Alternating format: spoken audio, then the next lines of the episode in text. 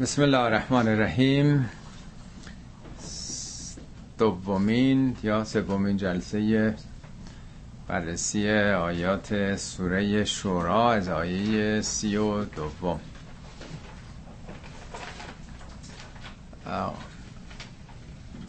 دفعه گذشته یعنی دوره گذشته که این سوره رو بررسی کردیم آیاتی که امشب می‌خونیم در دو جلسه.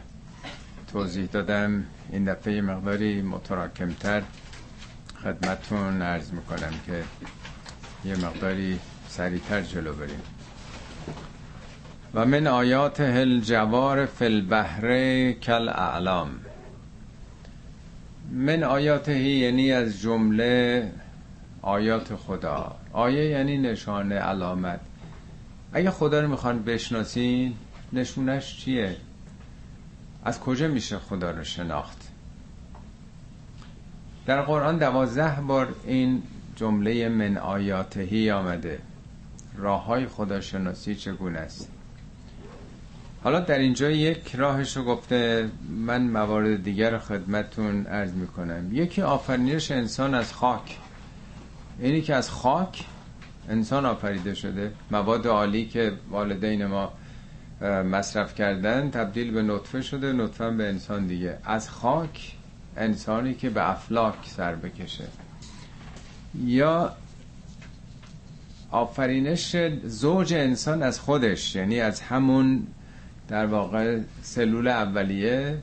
میگه و من آیات این تو جلسات خط میگم جلسات عقد می‌خونن دیگه. از آیات خدا اینه که جعل من انفسکم ازواجن. خلق من انفسکم ازواجن و جعل بینکم مودتا و رحمتا بین شما عشق و عیسی را قرار داده. مودت دوستی و رحمت دلسوزی. این کجا اومده؟ از کجا اومده این غریزه جنسی؟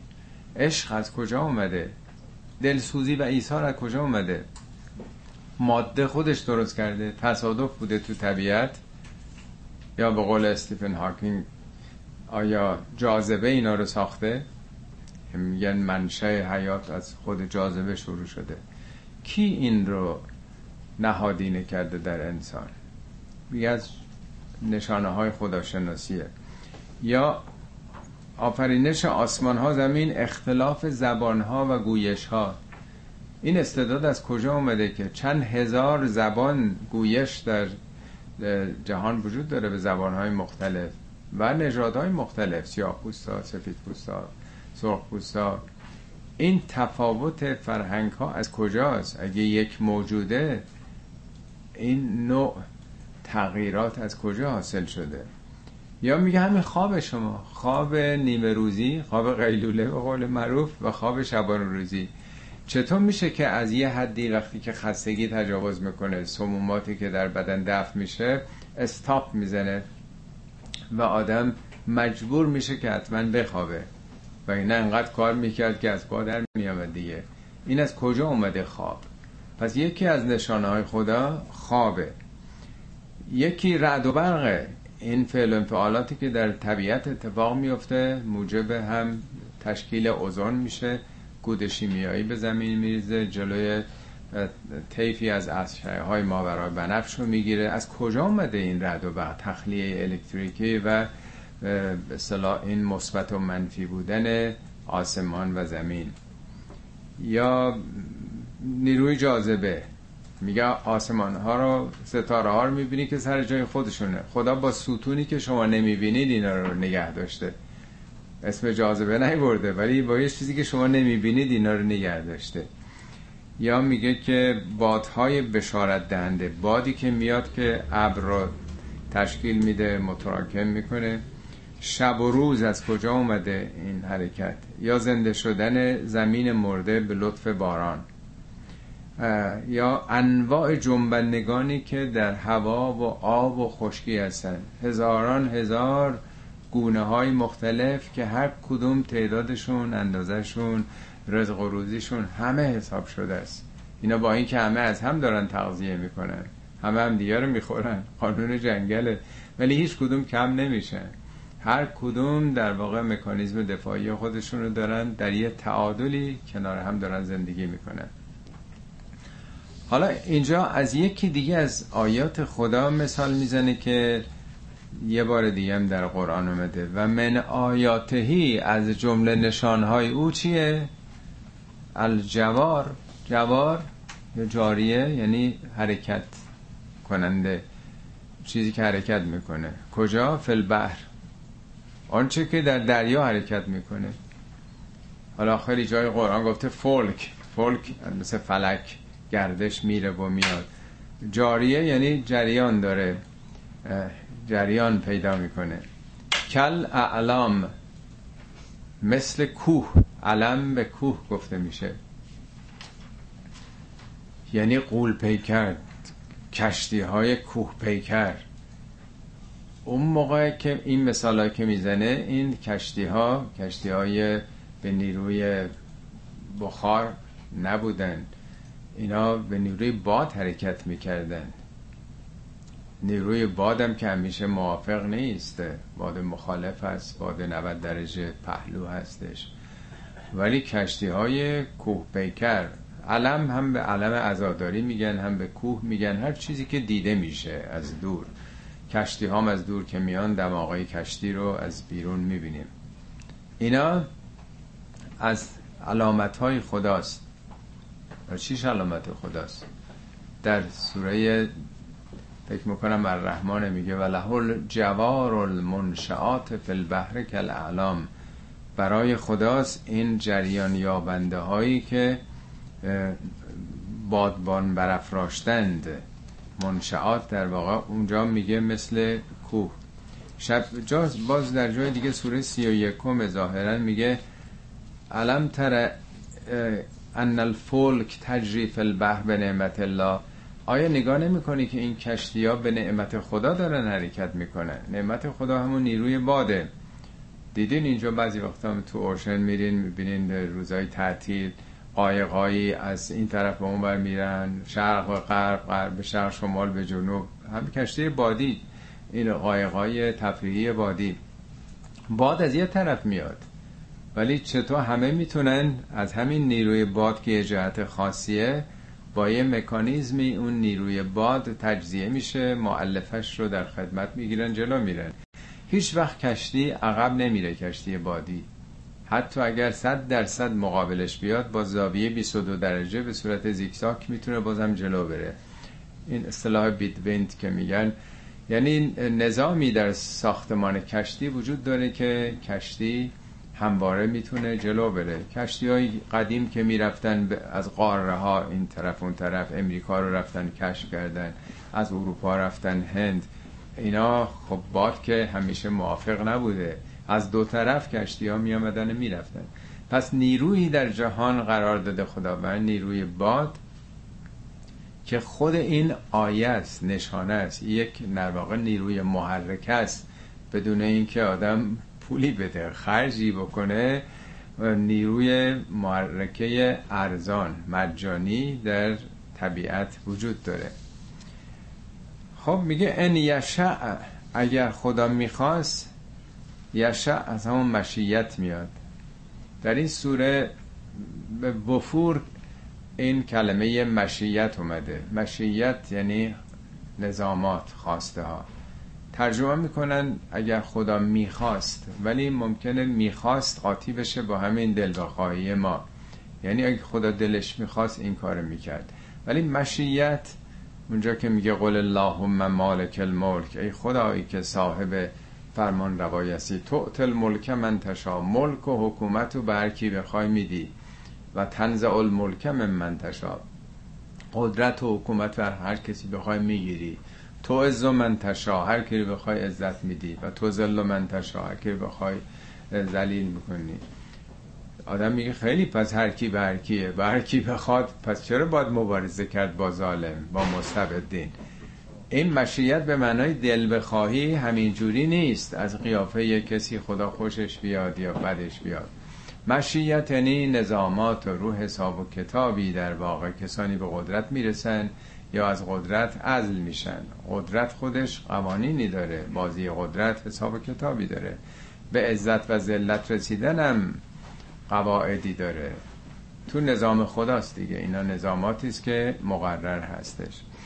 حالا ان یشع اگه مشیت خدا غیر از این بود یعنی این قوانینی که بر جریانات باد برقراره حاکم هست اگر غیر از این بود یسکن ریه باد آرام می‌گرفت ساکن می‌شد. باد حرکت نمی‌کرد. فیدللن رواکده علا ظهرهی و یزللن فعل یعنی در نتیجه چی می‌شد؟ اگه باد حرکت نمی‌کرد. رواکت جمع راکد دیگه. این کشتی ها راکت میموندن یعنی متوقف میموندن وسط دریا اینجوری میموندن. اگه باد نیاد همه این کشتی ها بی حرکت میموندن. علا زهرهی بر پشتش یعنی کشتی بر کفش رو آب میمون دیگه. ان فی ذالک در این موضوع یعنی در جریان یافتن بادها و ایجاد یک نیروی محرکه نیرومند ان فی ذالک لآیات هم ان تأکیده و هم لام لآیات. قطعا صد درصد بس نشانه هاست نه یکی دوتا نشانه. خیلی دلیل خداشناسی هست. در همین جریان باد در جهان هستی. برای کیا آیه است؟ برای کیا نشانه است؟ لکل صبار شکور. برای هر صبار شکور. یعنی آیه هست ولی چه آیه چه پیام و پندیه؟ برای چه کسانی درسه؟ درس چی میده این؟ کشتی پیام آور چه پندیه چه درسی است برای دیگران؟ دو درس یکی صبر یکی شکر. چهار بار این اصطلاح لعایات لکل صبار شکور در قرآن اومده. دو بارش درباره کشتیه. سوره لغمان آیات سی و سی و یک که خوندن دو بار دیگر راجع امت هاست کشتی باید دو کار انجام بده. یک صبر. دو شکر. کشتی بادی در برابر چی باید صبر بکنن؟ صبر به معنای قرآنیش نه صبر فارسی. صبر یعنی مقاومت نشکستن. دریا یک سره طوفانه. یک سره امواجی است که کشتی رو ممکنه در هم بشکنه کشتی رو غرق بکنه. پس کشتی در طول حرکتش سبار مبالغه است مثل کفاش. کارش کفاشیه. بقال. اینا در وقتی این وزن فعلی میاد همیشگی بودن عطار. عطر فروش میگن دیگه. عطار کفاش بقال قصاب. اینا یعنی کارشون اینه. پس کشتی کارش صبره. در تمام مدت باید مقاومت بکنه. اما شکر برخلاف اونچه که زبانی تلقی می‌کنیم شکر معناش یعنی استفاده درست از نعمت. شکر چشم یعنی چی؟ شکر گوش شکر علم و دانش. البته شکر زبانی هم هست ولی شکر سه مرحله است. اول در درونش در قلبش آدم احساس بکنه که یک کسی این نعمات به او داده. دوم به زبان بیاره. فاما به نعمت ربک فحدث. نعمت پروردگارتو بیان بکن. اگه داری نگو ای بابای بخور نمیری هست. نه بگو دیگه. خب داریم الحمدلله خدا رو شکر بهمون رسونده. همش می‌خوان بپوشونین که مبادا کسی چیزی بخواد. نه باید به زبان آورد. باید گفت خدای شکر الحمدلله سالمم اینو دارم اونو دارم. و ولی مهمترش عمله. میگه اعملو آل داوود شکرن. آل داوود عمل کنید شکر رو. اعملو آل داوود شکرن و قلیل من عبادی شکور بندگان شاکر من خیلی کمند. آه شکری که ما به زبان داریم میاریم صد هزار بار شکر یه کاری نداره. بگو میلیون ها بار شکرت اینا که زحمتی نداره خرجی نداره. ولی اینی که آدم از نعماتی که خدا بهش داده در مسیری که خدا پسندیده استفاده کنه با اون چشمش تا اونجا که ممکنه مطالعه بکنه با دستش خدمت کنه به دیگران با پاش بره در مسیر حق از مغزش حد اکثر استفاده رو بکنه. میگن اینشتین چهار درصد امکانات مغزش رو استفاده کرده. چقدر ما این امکانات رو داریم از مغزمون مثل این که آدم ماشین حساب داشته باشه ولی با چرتگهی که تو بازاره بخواد در همون حد دو, دو تا چهار تا از کامپیوتر استفاده بکنه. پس کشتی خودش نماد دو کار مستمره. دائما از نیروی باد داره استفاده می‌کنه. اگر نکنه خب جلو نمیره. و اگر مقاومت نکنه غرق میشه. این درس برای هر کسی. شما هم در اقیانوس زندگی یک سره باید در برابر انگیزه های دنیا پرستانه حرس و حسد و جبن و بخل و آز و همه اینا مقاومت بکنید. با این توفان های زندگی غرق نشید. میگه باد خشم و باد شهوت باد آز آز یعنی دنیا پرستی و مالدوسی برد اون را که نبود اهل نماز. نماز به معنای رو به خدا بودن دیگه. خب دو بار داره از کشتی البته می‌دونین کشتی های بادی مثل کشتی های امروز هم چند تا عامل دست به دست هم میده تا کار بکنه. یه ناخدا می‌خواد. ناخدا کشتی وجود ما عقله. ناخدا مطابق یه نقشه جلو میره. اینجا اروپا است می‌خوان برن امریکا. نقشه باید جلوش باشه که بدون با چه زاویه‌ای باید بره. پس کتاب راهنمای عمل می‌خواد قطب نما می‌خواد که موقعیت خودش رو دائما بسنجه با اون مبدعی که می‌خواد بره. من الان دارم دور میشم یا نزدیک میشم؟ عارفان میگن مراقبه و محاسبه. دائما آدم مراقبت کنه.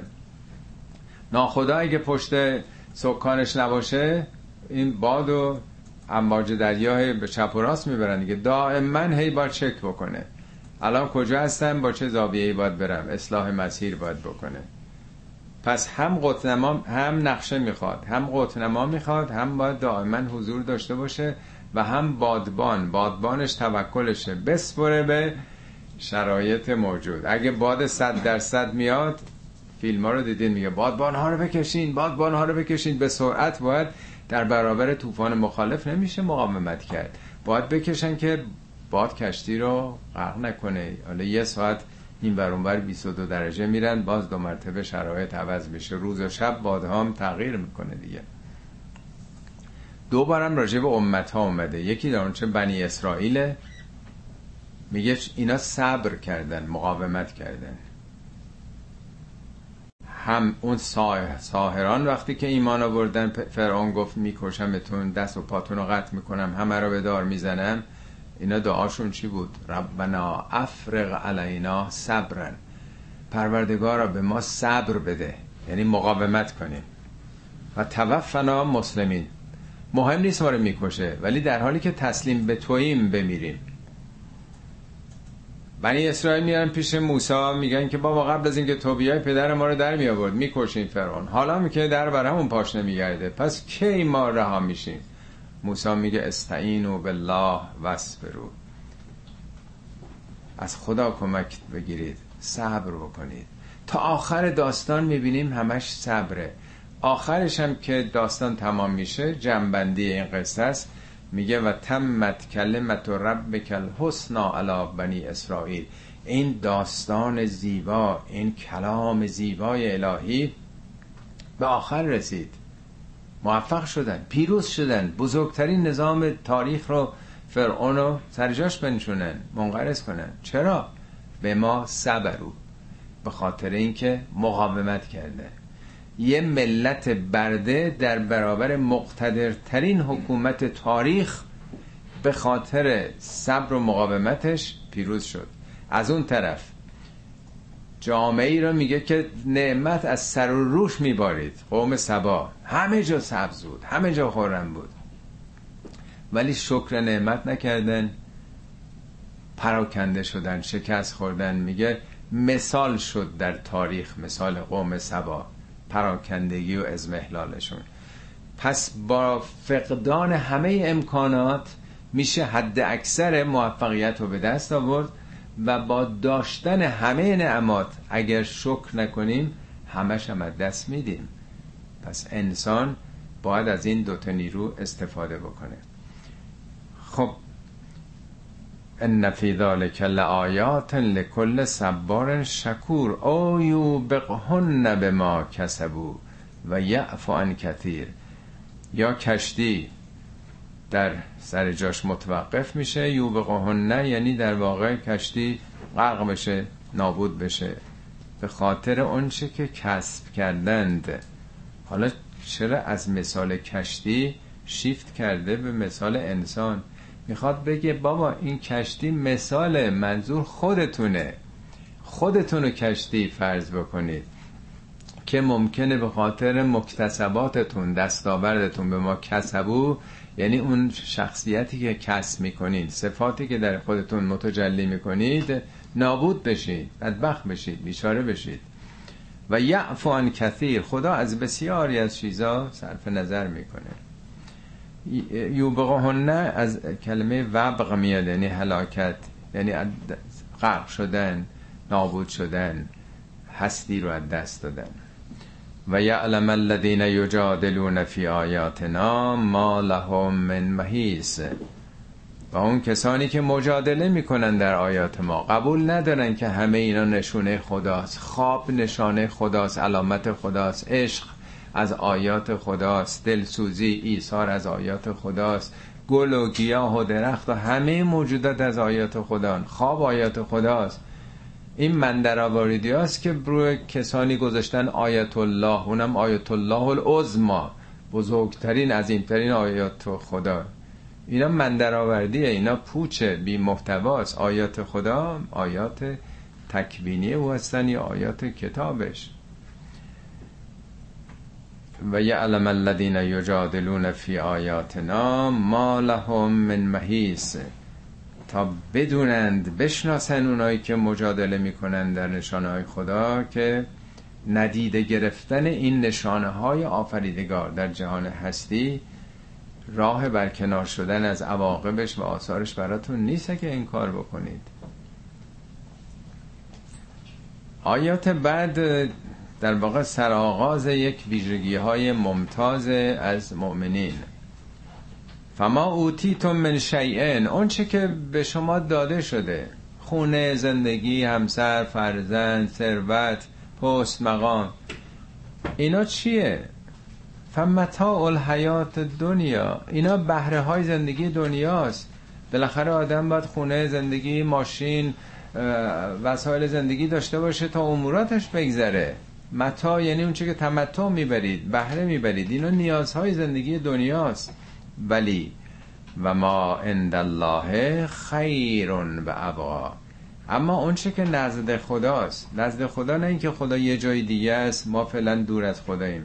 عند الله یعنی در حساب خدا در نظام خدا. یا وعده هایی که خدا داده برای آینده شما خیرون. اونا بهتره. نمیگه اینا بده. اینا خیره. همسر و فرزند و مال و منال و زندگی و ماشین و همه اینا خیره. ولی اون بهتر از ایناست. خیرون و ابقا. اون باقی ماندنی تره. اینا که بالاخره تمام میشه. اگرم یه عمری آدم همراه خودش داشته باشه وقتی گذاشت رفت اینا دیگه نیست دیگه به این رفته. ولی اون برای ابد باقیه. یعنی آنچه که خدایی باشه یا به تعبیری که در جای دیگه آورده ول باقیات و صالحات کارهای صالحی که باقی میمونه. اینا که همش فانی میشه خرج میشه. اونا بهتره و پاینده تره برای کیا؟ حالا از این به بعد ده تا ویژگی ارائه میده. الذین آمنو کسانی که ایمان بیارن به این حقایق. به آیات خدا که یکیشو که فقط حرکت باد هاست انرژی باده یکیشو تو اینجا گفت که حالا تو اون زمان کشتی رو به حرکت در می آورده بعدها تمام آسیا بای بادیا و و الی آخر که می‌دونیم که چقدر از نیروی باد الان برای انرژی برق و روشنایی اینا دارن استفاده می‌کنن. آینده داره یواش یواش اینا جای بنزین و نفت و اینا رو می‌گیره. انرژی های فسیلی رو داره می‌گیره این انرژی باد. یک پس ایمان. و علا ربهم یتوکلون اونایی که به اربابشون توکل می‌کنن. اینجا نگفته الله یتوکلون. معمولا توکل همون تکیه کردن دیگه. وکیلم که آدم می‌گیره یه متخصصی رو می‌شناسه کارش به اون میسپره. معمولا اربابای دنیاست که مردم خودشونو به اونا میبندن بند نافشون رو به اونا وصل می‌کنن. تکیهگاهشون تو زندگی اوناست. ولی اونایی که تکیهگاهشون به خداست. معمولا آدم کی توکل می‌کنه؟ آدم وقتی که سالم و راحت و رفاه داره که توکل نمی‌کنه. فکر می‌کنه همه چی در اختیار خودمه. ولی وقتی که در مصیبتی برخورد می‌کنه می‌خواد به چی تکیه بکنه؟ وقتی که احساس می‌کنه کم آورده نمی‌کشه دیگه نمی‌تونه ضعیفه. توکل همیشه جایی است که آدم در واقع احساس می‌کنه که تنهاست. میم داره از اینکه میشه نمیشه این کار بکنم ترس داره وحشت داره. اونایی که تکیهاشون به خداست. پس ایمانم به تنهایی کافی نیست. ایمان و دیگه بسپر به اون. تو بهترین وکیل رو گرفتی. قدرتمندترین عالمترین حکیمترین وکیل هستی رو حالا گرفتی. به او تکیه کردی. خیالت راحت باشه. دلواپسی و نمی‌دونم انگزایتی و این ناراحتی ها دیگه بذار کنار. آرام به او تکیه بکن. سوم والذین یجتنبون کبائر الاثم والفواحش. اونایی که اجتناب می‌کنند اجتناب یعنی دوری کردن مزاره هم هست یعنی همواره. کبائر الاثم اثم رو با سه نقطه ترجمه می‌کنن گناه. خیلی واژه است که در فارسی برگردانش گناهه. ولی اسم به گناهانی که ریشش تنگ نظری خودخواهی خودبینی خودپرستیه گفته میشه. مثل زنا زنا میگه اسمه. در برابر بر بر یعنی وسعت نظر انسانی که گشاده است اندیشش و عملش جهان بینیش خیلی بازه تا اونایی که فقط نوک بینیشونو می‌بینن دنیاشون بسته است. در پیله خودخواهی های خودشون محبوس شدن. میگه اونایی که از اون خودخواهی های خیلی بزرگ خیلی واضح اجتناب می‌کنن. کوچیکاش خب سخته نمیشه. همه ای ما به یه نسبتی خودخواهی داریم خودبینی داریم. کیه که نداشته باشه؟ ولی بعضیاش خیلی بزرگه. خیلی از تکبر ناشی میشه. اونایی که سعی می‌کنن اون خودخواهی های بزرگ رو اجتناب بکنن. طبیعتا وقتی آدم بتونه از عهده بزرگاش بر بیاد یواش یواش تمرین میشه می‌تونه یواش یواش بر خودش مسلط بشه. خودخواهیش رو هرچی بیشتر کم بکنه. خداخواهی جای اون بنشینه. دوم از چی اجتناب می‌کنن؟ فواهش فواهش در فارسی فحشا و فاحشه فقط یه مستاق خاصی داره. ولی در زبان عربی هر چیزی که رسوا باشه زشتیش خیلی زیاد باشه میگن این کارا از جمله دروغ. دروغ رو میگن فاحشه دیگه. فحش. یا فحش یعنی کار خیلی زشتیه فحش دادن. یا قیمت ها به طور فاحشی بالا رفته. فاحش یعنی خیلی زیاد. اونایی که از خودخواهی های زیاد و از کارهای خیلی زشت اجتناب می‌کنه. خدا که می‌دونه که ما در بس که نمی‌تونیم اینا رو ترک بکنیم. ولی داره تشویق می‌کنه. تو بزرگاشو نکن. خود اونا در پرتو به همین کار یواش یواش حل میشه. چهارمی و ازا ما قذبو هم یغفرون. وقتی هم که عصبانی بشن میبخشن. ازا ما غضبو ما یعنی آنچنان. یعنی خیلی آتشی وقتی میشن خیلی رگه گردنشون برجسته میشه خیلی رگه صورتشون می‌زنه بیرون داغ میشن میبخشن. غضب عادی که آدم صبح تا شب مرتب عصبانی میشه دیگه تو رانندگی تو ترافیک. اونجا جای دیگه بخششی معنی نداره دیگه. ولی اینا که وقتی که در واقع خیلی قاطی می‌کنن خیلی در واقع آشفته میشن میبخشن نمی‌خوان انتقام بگیرن. اینا همه دلالت بر تقوا می‌کنه. تقوا یعنی وقایه یعنی ترمز یعنی self-control در همه اینا self-control حاکمه. که آدم بتونه از زشتی های بزرگ از سباهش فاصله بگیره عصبانیتش رو فرو بده. به تعبیر حضرت علی میگه هیچ جرعه ای شیرین تر از غضب ندیدم. اینی که آدم فرو بده این غضب خودشو. قیز خودشو میگه از هر جرعه شیرین تره در آخرت. پنجمی ولدین از تجابول ربهم اونایی که دعوت پروردگارشون رو اجابت می‌کنن. اجابت در قرآن موارد مختلفی آمده.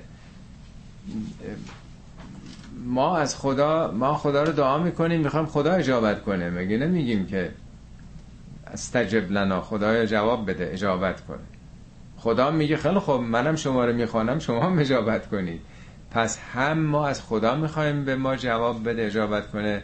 هم خدا میگه که منم که شما رو دعوت می‌کنم دعا می‌کنم می‌خوانم شما رو شما هم پاسخ بدیم پیامبرم مؤمنین رو می‌خوانه. مؤمنین هم پیامبر رو می‌خوانه. اینه که در قرآن میگه که خداوند صلوات میفرسه بر پیامبر بر انسان ها میفرسه اینا همش جریان عمومی داره. ما دائما در معرض دعوت های متعددی قرار می‌گیریم در زندگی. دائما ابلیس شیطان ما رو فرا می‌خوانه تحریک می‌کنه وسوسه می‌کنه. دائما شیطان صفت ما رو به سوی خودشون میکشونن. آدمای نیک آدمای صالح هم ما رو دعوت می‌کنن. خدا هم ما رو دعوت می‌کنه. ما دائما دعوت میشیم. حالا کدوم دعوت رو میپذیریم؟ اینجا میگه دعوت خدا رو بپذیرید. دعوت اربابتون رو. والذین استجابوا لربهم. خب دعوت که میپذیرن شیشمی و اقام و سلات. سلات رو به پا میدارن. سلات ترجمه فارسیش ترجمه متاسفانه بسیار نادرست فارسیش نمازه.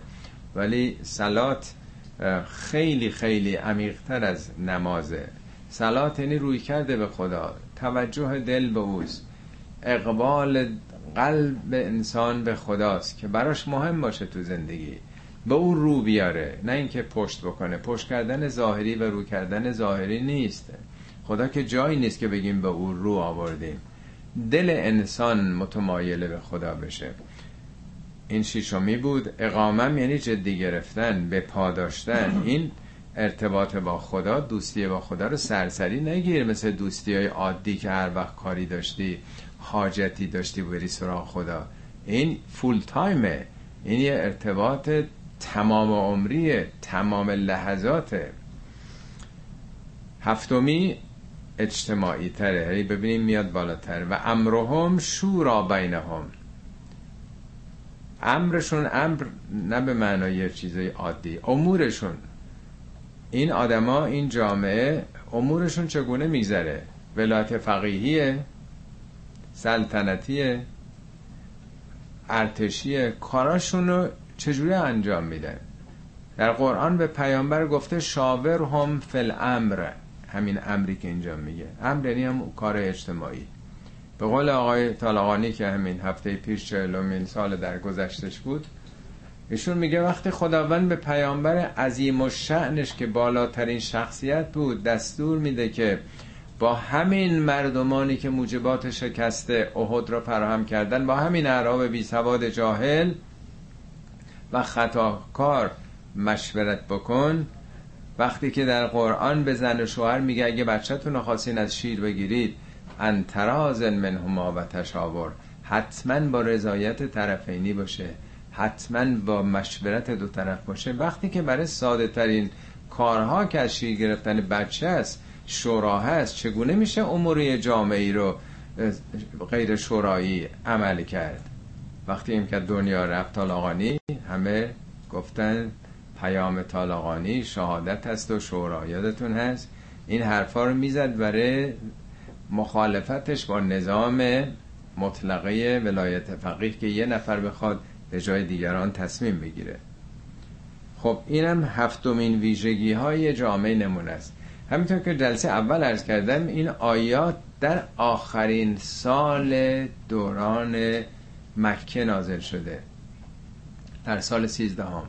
قراره به همین زودی ها چند هفته دیگه چند ماه دیگه مسلمان هجرت بکنن به مدینه.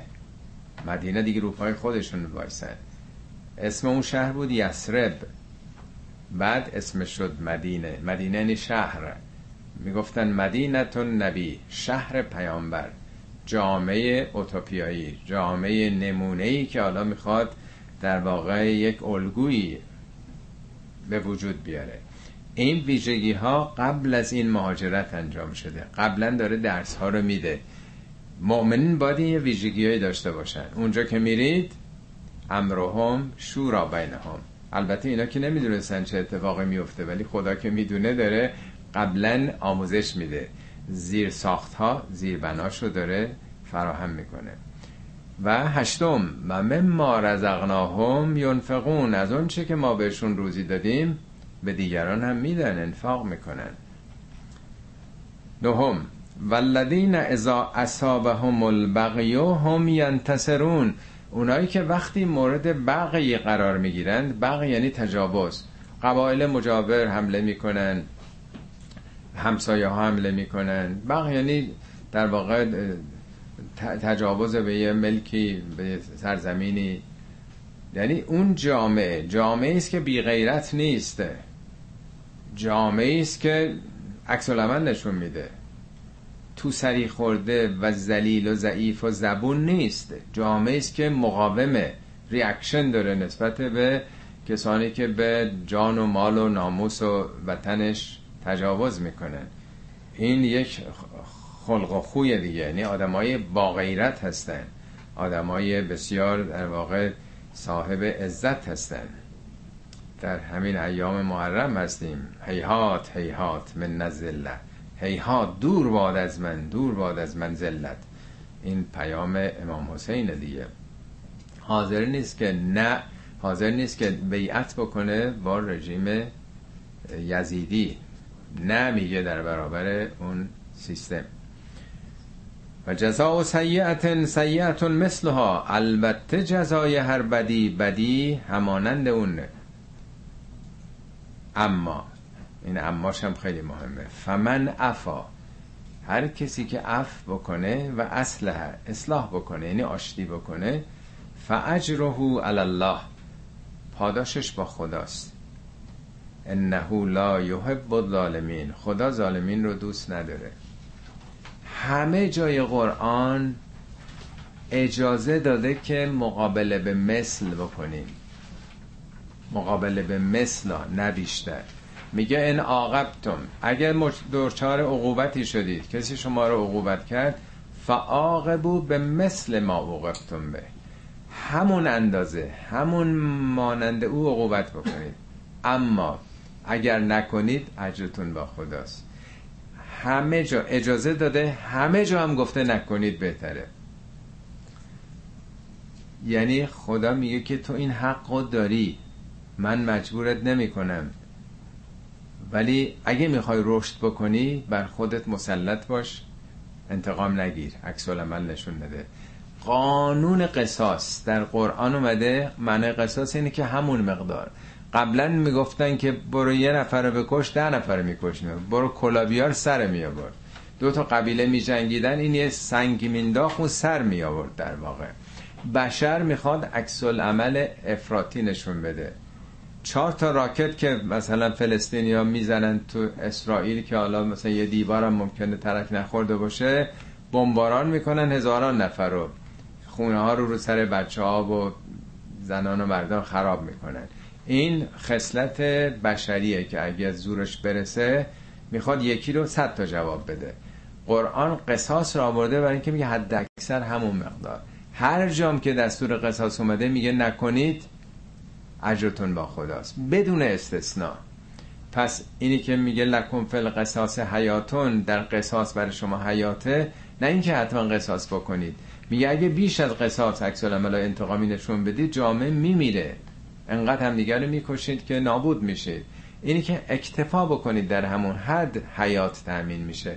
اگر که نکنید خیلی بهتره در واقع. خب اینجا میگه جزای هر بدی بدی مثلمونه. هر کی که عفو بکنه اصلاح کنه اجرش با خداست انه لا یحب الظالمین. خدا ظالمین رو دوست نداره. اینی که خدا دوست نداره حالا ممکنه بنده خیلی چیزها رو دوست داشته باشم من نداشت یا نداشته باشم. حالا چه فرقی می‌کنه برای دیگران؟ ولی دوست داشتن نداشتن خدا یعنی در قوانینش در نظاماتش تأثیر داره. چهل بار کلمه حب خدا تو قرآن اومده. چلم عدد کماله. 17 بارش گفته خدا این چیزها رو دوست داره. 23 بار گفته که این چیزها رو دوست نداره. یعنی اینا انتباق داره با نظامت خدا اینا نداره. چهل بار این مجموعه یوهب یا لا یوهب اینا رو اگه بررسی کنید خیلی آموزنده است که در نظامات خدا چه چیزایی محبوبه یا نامحبوبه. ولمن انتصر بعد ظلمهی فاولائک ما علیهم من سبیل. حالا اگر کسی بعد از اینکه مورد ظلم قرار گرفته انتصار بکنه انتصار بعضی ها گفتن یعنی از دیگران یاری به طلبه بعضی هم گفتن که انتقام بکشه. ولی خب می‌تونست بگه لمن انتقمه انتصار در باب افتعال نصرته. یعنی نصرت بگیره. حالا میشه گفت که هم از خودش نصرت بگیره یعنی تسلیم نشه زبونی نشون نده از نیروهای بالقوه درون خودش یاری بگیره خودجوشی بکنه یا دیگران. چون خطاب به جامعه است معناش عمومی هم میشه دیگه. جامعه ای که وقتی مورد ظلم قرار گرفت باید دفاع بکنه. حالا اینجا میگه اگه کسی یا کسانی دفاع کردن یا کمک خواستن از دیگران. فاولا که ما علیهم من سبیل ایرادی بر اینا نیست. راهی بر اونها نیست منظور از راه یعنی راه بابا چرا چه خبره؟ حالا رفتین آدم جمع کردین و دارین دسته و گروه را میندازین. چرا بابا دارین اختلاف چیز می‌کنین؟ ایجاد آشوب می‌کنی نه اگه کسی مورد ظلم قرار گرفته باید بره کمک بگیره یا باید ریاکشن نشون بده. نه ذلته؟ و اینا تو سری خورده است؟ تشویق کننده ظالمانه. در یه جای دیگه قرآن میگه که خداوند هرگز دوست نداره کسی حرف زشت با صدای بلند بزنه. لا یحب الله الجهر به سوء من القول. الا من ظلم. مگه کسی که مورد ظلم قرار گرفته؟ نه اینکه خدا دوست داره حرف بد بزنن. میگه اون حسابش جداست. یعنی اون دیگه ایرادی هم نیست. کسی رو وقتی بهش ظلم می‌زنن ظلم می‌کنن داد بزنه. داد بزنه. و حرف تندم بزنه به طرف مقابل. یعنی خدا می‌خواد که بندگان غیرت داشته باشن. میگه پس اگر کسی حالا یارگیری کرد کمک طلبید ایرادی بهش نگیرید. ایراد بر کیه؟ انما السبیل علی الذین یظلمون الناس.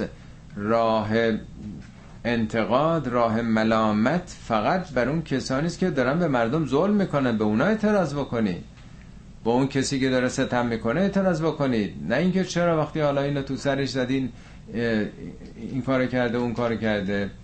این همه دستگاه های قضایی ما دارن مردم محکوم می‌کنن که چرا حرف زدی. چرا بچه تو کشتی؟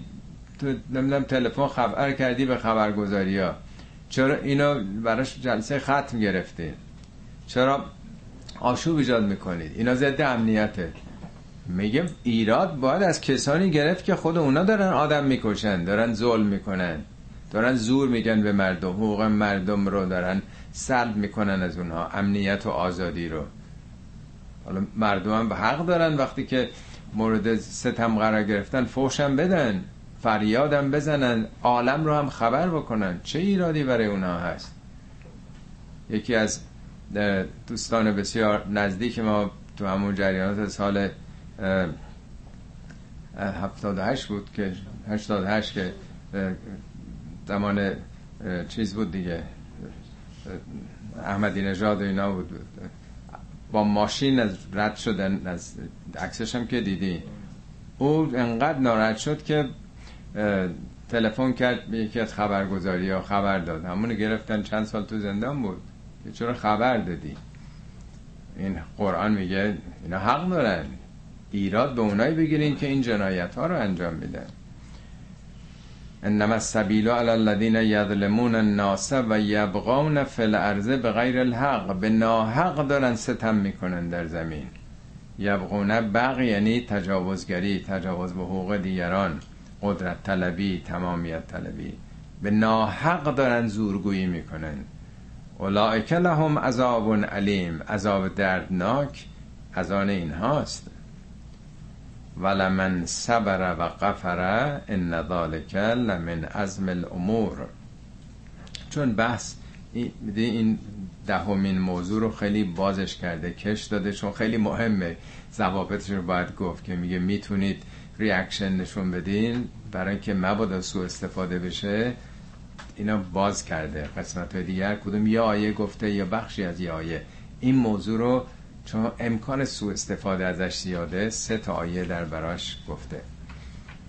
آخرش هم میگه هر کسی که صبر بکنه صبر یعنی خیشتنداری مقاومت بکنه و غفره و ببخشه. ان ذالک لمن عزم الامور. این موضوع اینی که آدم بتونه بر خودش مسلط باشه نشانه چیه؟ این عزم داره اراده داره در امور. این قدرت ارادش قویه. این لمن لامش تاکیده انم تاکیده لمن از مل امورم لامش تاکیده سه بار تاکید آورده. بدون شک و تردید. صد درصد. حتما اگر شما بتونید صبر داشته باشید و ببخشید نشون میده خیلی اراده دارید. خب تا اینجا ده تا ویژگی از یک مسلمونی که حالا قراره که به مدینه بره و الگویی از انسان کامل رو بسازه داده شد. حالا در جهت مقابل و من یضلل الله. او کسی رو که خدا گم، گمراهش بکنه. البته خدا که گمراه نمی‌کنه. منظور از گمراه کردن خدا یعنی هدایتش نکنه. هدایت هم یعنی به مقصد رسوندن. یعنی کسی رو که خدا ولش کنه رهاش بکنه. مگه دعا نمی‌کنن که خدای ما رو یک لحظه ای به حال خودمون وا نگذار؟ کسی رو که خدا رهاش بکنه فما له من ولی من بعدهی. بعد از خدا که ولی دیگه نداره. ولی یعنی دوست صاحب اختیار کسی که دستشو بگیره. و تر ظالمین لما رعب العذابه روز قیامت ظالمین رو خواهی دید. یقولون هل الی مرد من سبیل.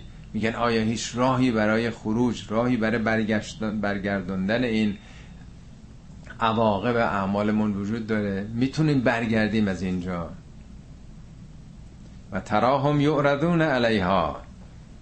اونا رو می‌بینی که به آتش اعمالشون عرضه دارن میشن گرفتار نتایج اعمالشون میشن. خاشعین من الذل. از نهایت ذلت سرشون پایینه. خاشع یعنی فرو افتادن. هرچی دو دنیا تکبر داشتن و گردن فرازی می‌کردن و ادعا داشتن اینجا دچار ذلت شدن. ینظرون من طرف خفی از زیر چشمی داره نگاه می‌کنه. ببینید وقتی که خطر خیلی سترگ باشه آدم تمام چشم نمی‌تونه ببینه. مثل اینکه زیر چشمی می‌خواد ببینه. شما در برابر یه شیر درنده ای قرار گرفته باشید یا فرض کنید یه سگی بهتون حمله می‌کنه آدم خیلی جرأت اینکه رو در رو چار چشمی نگاه کنه نداره. زیر چشمی مثل اینکه می‌خواد ببینه. وقتی که حادثه انقدر وخیم هست میگه از گوشه چشم نگاه می‌کنه با نهایت ذلت. و قال الذين آمنو ان الخاسرین الذين خسروا انفسهم و اهلیهم یوم القیامه. مؤمنین در آن روز خواهند گفت که خاسرین کیا هستند؟ خاسرین یعنی کسانی که دچار خسران شدن باختن زیانکار شدن کیا زیانکار واقعی هن؟ واقعی. الذین خسروا انفسهم و اهلیهم. اون کسانی که هم نفس خودشونو باختند و هم اهلشونو همسر و فرزندشونو نزدیکانشونو. این نشون میده که چقدر مسئولیت انسان نسبت به نزدیکانش هم داره با اون کسانی که اهلش هستن. اهل البته بیش از همه به همسر و فرزند گفته میشه ولی بالاخره اهل مدرسه اهل کلاس اهل محل اهل وطن همه کسانی که آدم باشون اهلیت داره. پس این یه وظیفه جدا و بالاتر از وظایف فردی است. در قرآن میگه سوره تحریم آیه 6 یا ایها الذین آمنو قو انفسکم و اهلیکم نارن. ای مؤمنین هم خودتونو و هم اهلتون از دوزخ حفظ کنید. پس همه مسئول هستیم. مگه خطر دنیایی پیش بیاد؟ آدم بیعتنایی می‌کنه به دیگران. به همسر فرزند دوستش. اگه مسائل مالی هم حتی باشه اینو نخرد این قیمتش داره میاد پایین. به خونه ای می‌خواد بخره جنسی می‌خواد بخره. یعنی هر چیزی که به ضرر کسی که آدم باش ارتباط داره می‌خواد تمام بشه وظیفه خودش می‌دونه که حفظ بکنه اون رو. از این در واقع خسرانی که است بدترین کسانی که میبازن کسانی هستن که هم خودشون رو باختن. خود یعنی سرمایه عمر. یه وقت هست که شما سودتون کم میشه یا سود به دست نمیارید یه وقت سرمایهتون رو باختین. عمر آدم که به سرعت برق داره میگذره این در واقع تنها سرمایه ماست. وقتی که اون از دست بدیم خودمون رو باختیم دیگه. کل سرمایه رو باختیم. هم خودشو و هم اهلشو. الا ان الظالمین فی عذاب مقیم. الا یعنی آگاه باشید. انم تأکید مسلما ستمگران در یک عذابی هستن که موقت نیست. اونجا مقیمن. اقامت دارن در اون حالتی که نتیجه عمل کرده خودشونه. آثار و عوارض در واقع تحقق یافته در شخصیت خودشونه. و ما کان لهم من اولیاء ینصرونهم من دون الله. اینا به جز خدا دوستی ندارن اولیایی ندارن که بخواد به جز خدا اونا رو حفظ بکنه. و من یضلل الله فما له من سبیل. هر کسی رو که خدا در گمراهی رهاش بکنه راهی برای او نیست. استجیبوا لربکم من قبل ان یأتی یوم لا مرد له من الله. این کلمه اجابت رو داشتیم. پاسخ بدید. پاسخ بدید به ندای خدا به دعوت خدا. در جای دیگه میگه که پاسخ بدید به ندای خدا و رسول خدا که می‌خوان شما رو زندهتون کنن. استجیبوا لله و للرسول اذا دعاکم لما یحییکم. خدا و رسولش می‌خوان شما رو زندهتون کنن. حیات واقعی بدن. جواب بدین. اجابت کنید. اینجا باز میگه اجابت کنید قبل از اینکه فرصت از دست بره. زمان اجابت فقط در زمان زندگیتونه استجیبوا لربکم من قبل ان یأتی یوم لا مرد له من الله. قبل از اینکه روزی بیاد که دیگه بازگشتی نیست. یا در برابر عوارض و آثار خدایی رفتارهای بدتون بازگرداننده ای نیست. نمیشه خونسا کرد. مالکم من ملجع یوم ازن در آن روز پناهگاهی نیستش که انسان بخواد به اون پناهگاه ببره. در دنیاست در عمر دنیاست که میشه پاسخ داد به ندای خدا. دعوت او رو پذیرفت و در خانه امن و سلم خدایی وارد شد.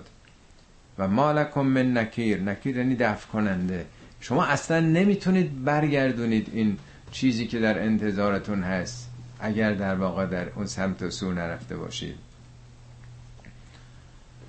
حالا اگه نمی‌خوان بیان چیکار باید پیامبر بکنه؟ ما چیکار باید بکنیم؟ اینجا به پیامبر داره میگه. خب تکلیف ما رو هم روشن کرده. فان اعرضو. حالا اگه رو گرداندن نخواستن نخواستن دعوت خدا رو پاسخ بدن. نخواستن اجابت بکنن دعوت خدا رو. فما ارسلنا که علیهم حفیظن تو که پاسدار نیستی. ما که تو رو به عنوان محافظ ایمان مردم نفرستادیم. که کی نماز می‌خونه کی نمی‌خونه کی هجاب داره کی نداره کی مشروب می‌خوره. تو محافظ اونها نیستی که. ان علیک الا البلاغ. ان علیک یعنی فقط فقط و فقط وظیفه تو رساندن ابلاغ ابلاغ یعنی رساندن دیگه. تو فقط فقط اینا رو باید بگی. و اینا حالا چرا اینها برمیگردن؟ چرا نمیپذیرن دعوت خدا رو؟ دلیلش اینه. و انا اذا ازغنا انسان منا رحمتا ما وقتی که به انسان یه رحمتی رو بچشونیم فرح به ها فرح نه به معنای خوشحالی. فرح یعنی پوز دادن یعنی تکبر ورزیدن. شادمانی مستکبرانه کردن. وقتی که یک نعمتی بدیم خیلی خودشو می‌گیره و خیلی خودنمایی می‌کنه پوز میده و خیلی منم منم می‌کنه و تکبر میورزه. و ان تصبهم سیئتون. حالا اگه یه بدی برسه نه اینکه خدا بدی به اون برسونه. به ما قدمت ایدیهم. به خاطر اعمال خودش به خاطر آنچه که از خودش پیش فرستاده شده. یعنی به خاطر عمل کرده خودش وقتی دچار مصیبتی بشه فاینل انسان کفورون برای ناسپاسی می‌ذاره. پس خدا کجاست؟ پس خدا چرا ارحم راهمی نمیگن؟ خودت یه کاری کردی حالا دامنتو گرفته چرا به حساب خدا داری می‌ذاری؟ لله ملک السماوات و الارض ملک آسمان ها و زمین از آن خداست. یخلق ما یشاء. طبق مشیتش می آفرینه. ارز کردم 15 بار تو این سوره مشیت اومده. شاء یشاء نشاء. مشیت های خدا رو قوانین خدا رو داره میگه. یخلق ما یشا آفرینش خدا یه حساب و کتاب داره طبق خواسته اونه. یه حبل من یشاء اناثن به هر کی بخواد مؤنث میده دختر میده. نه اینکه دل بخوای خدا میگه تو دختر تو پسر. یعنی اینم قانونمنده نظامی داره. و یه حبل من یشاء ذکور اون کسی هم که بخواد یعنی طبق مشیت اونم پسر بهش میده. البته در انسان میگیم پسر و دختر. حیوانات هم همینجوره. جنس نر و ماده کاملا قانونمنده. اینطوری نیست که بی حساب باشه. یه مرتبه همه مذکر در بیان یا مؤنث بشه. تقریبا مساوی با یه دو سه درصدی مؤنث بیشتره که اونم قانونمنده. او یزوج هم زکرانن و اناسن یا پسر و دختر با هم دو قلو در میان. یزوج هم دو تا زوج خواهند داشت. یا دو تا دختر یا دو تا پسر یا پسر و دختر با هم دیگه. اینا همون قوانین ژنتیکی دیگه. در واقع رندوم هایی است که پیش میاد. و یجعل من یشا و عقیمن بعضی هم عقیم میشن. هم در حیوانات هست هم در گیاهان هست و هم در انسان. انه علیم قدیر کار خدا رو علمه. علم بینهایت و قدیرم از قدر و اندازه میاد. نظامات مقدری داره. سه تا آیه بعدیش که فرصت خیلی نیست به سرعت میگذرم. بازگشت به اول سوره است. یعنی آخر سوره هم میشه جنبندی و نتیجه گیری سوره است. اول این سوره هم راجب وحی بود دیگه. ها این ها میم این سین قاف کذالکه بر تو وحی کردیم این چنین و کسانی که قبل از این جنبندی سوره است. ما کان لبشر ان یکلمه الله الا وحیا ممکن نیست یه بشری بتونه با خدا صحبت کنه. نمیگه ممکن نیست خدا با یک بشری صحبت کنه. برای بشر امکان نیست که با خدا صحبت بکنه. یه مورچه با آدم نمی‌تونه صحبت کنه برای یه مورچه امکانی نداره. مگر الا وحیان. مگر از طریق وحی. وحی یعنی انتقال مطلب به صورت اشاره. انسان هم به هم دیگه وحی می‌کنن. در قرآن میگه که زکریا از محراب به مردم وحی می‌کرد. یعنی با اشاره ای که مثلا نماز بخونیم روزه بگیریم. انتقال پیام نه از طریق سخن گفتن و نوشتن بلکه به صورت اشاره و علامت اینو بهش میگن وحی. خدا به زنبور اصل وحی کرده با اشاراتی به او حالی کرده که کجا بره. به مادر موسا وقتی وحی کرده کسی نیومده در گوشش بگه. حالت اول وحیه ساده ترینه.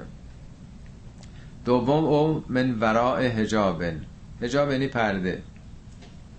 تو قرآن سوره 33 میگه که پیامبر که دعوتتون کرد تو خونشون برای نهار سرتون نندازین پایین برین تو آشپزخونه مثلا قسمت خصوصی. از پشت هجاب بخواین. هجاب یعنی پرده. صدا بکنین قاشقی می‌خوایم چنگالی می‌خوایم مثلا. پس یه واسطه است. مستقیم نیست. ولی یه فیلتره از طریق یه واسطه است. موسا در کوه تور از طریق اون به صلاح شجره. حالا داستانش مفصله اون نمی‌خوام وارد بشن پس حالت دوم اینه که با یه واسطه ای پیام منتقل میشه. حالت سوم پیچیده تر کامل تره و او یرسل رسولن یا خدا رسولی میفرسته. رسول نه به رسول انسانی یعنی جبرئیل. فیوهی به ازنهی ما یشا و انه علی حکیم. که به ازن خدا به ازن او اونچه که باید طبق مشیت خدا وحی می‌کنه به پیامبر. این پیشرفته ترین حالته که از طریق جبرئیل در واقع. از طریق روح الامین حالا با اسامی مختلف اومده. و کذالک اوهینا الیک روحا من امرنا. این چنینه که ما روحی از امرمون رو بر تو وحی کردیم روحی از هم یه جایی قرآن میگه یلق روح من امرهی علا من یشا روح در قرآن نه به معنی عامل حیاتیه. یه بار اینو توضیح دادم. فرشته فرشتگان یعنی معلمین مدرسه روح یعنی استعدادا و توانایی های شاگرد. پس فرشتگان با روح می‌تونن بیان. روح اون انرژی پتانسیل هر چی می‌خواین اسمشو بذارید. میگه در واقع همراه روح فرشتگان فرستادیم. این سوره نحل آیه دو ینزل الملائکت به روح من امرهی. فرشتگان رو با روح فرمانش خدا فرستاده. اون انرژی که در واقع اینا می‌تونن به یک بشری القا بکنن. در مورد پیامبر اسلام اون قسمت سوم در واقع عالی ترین نوع ارتباطه. این چنین ما روحی از امرمون رو به تو وحی کردیم. ما کنت تدری مل کتاب و بلل ایمان تو اصلا قبلا چه می‌دونستی کتاب چیه؟ چه می‌دونستی ایمان چیه؟ پیامبر اصلا دنبال این نبوده تورات و انجیل بخونه و نمی‌دونم کتاب های دینی دیگر بخونه. نه درسی آموخته بوده. اصلا به چیزی به نام ایمان فکر نمی کرده که این ایمان این شرک این کفر این نفاقه اصلا تو این مباحث نبوده. نه فلسفه خونده بوده نه دین شناسی در صحرا بزرگ شده انسان پاک سالم دست نخورده نیالوده. ولکن جعلناه نورن ما این رو نوری قرار دادیم. نهدی بهی من نشا که اون کسی رو که می‌خوایم از این طریق هدایت بکنیم. پس هدف خود پیامبر نبوده اینطوری که بعضی از بزرگان اندیشه ما در عالم اسلام یا در هموطنان خودمون میگن این قرآن قرآن محمدیه این در درون خودش جوشیده. اینا ساخته های ذهنیات خودشه البته در پرتو انوار خدا. میگه پیامبر واسطه است. ما اینو نوری قرار دادیم برای که نهدی بهی من نشا اونایی که می‌خوایم هدایت بکنیم. یعنی هدف امتن. پس یه برنامه یه رسالتیه. نه اینکه او مثل مولوی مثل حافظ مثل دیگران شکوفان شدن. حالا به نظرشون رسیده که این شکوفایی خودشون رو با دیگران هم از طریق گفته ها و نوشته هاشون در میان بگذارن. برای خودشون احساس کردن وظیفه ماست. نه اصلا هدف این بوده که پیامبر نورانی بشه وجودش. منتقل بشه به مردم. نهدی بهی من نشا من عبادنا و انک لتهدی الى صراط مستقیم. تو حتما انک انش تاکیده لتهدی هم لامش هم تاکیده قطعا صد درصد تو بر یک سرات مستقیمی هستی. داری هدایت می‌کنی. پس اینم که پیامبر بعضی وقتا حرفای بالاتر می‌زده پایینتر می‌زده. بعضی وقتا حرفاش باز گرفته شده از زمانه خودش بوده. الزامن معلوم نیست همش درست بوده باشه منتقل کننده اندیشه های زمانه بوده نمی‌خونه با این آیه. میگه صد درصد بدون شک و تردید اون چه که تو داری میگی همش پرفکته همش در واقع راه مستقیمه. راه مستقیم چیه؟ سرات الله الذی له ما فی السماوات و ما این راه همون راه اون کسی است که همه آسمان ها زمین رو داره میگردونه. یعنی گوینده قرآن یا مزامین قرآن از دل پیامبر از ذهن پیامبر نیمده این از جانب مستقیم خداست. به راهی هدایت می‌کنه راه همون کسی که لهو ما فی السماوات و ما فی الارض. همه اونچه که در جهان هستی است متعلق به اوست. الا الله تسیر الامور. الا یعنی آگاه باشید که کجا میره این جریان عالم؟ این همه نسل ها آمدن و رفتن. آخرش چی؟ این جهان به کجا میره؟ این مدرسه آخرش چی میشه؟ این بچه که گذاشتیم کودکستان تو مدرسه آخرش چی؟ آخرش پله پله میره دبستان و دبیرستان و کلاس اول دوم سوم آخرش میره دانشگاه لیسانس فوق لیسانس. دکتراشو می‌گیره علم که حدی نداره داره میره به سمت علم بی نهایت علم. جهان کجا داره میره؟ تسیرو با ساده با سین نیست که بگیم مسیر. با رجوع هم فرق می‌کنه. رجوع یعنی بازگشت جهان به کجا میره؟ به سوی خداست. این سیرورت این process. این در واقع جریان عالم داره به سوی کمال الهی میره. صدق الله العلی العظیم.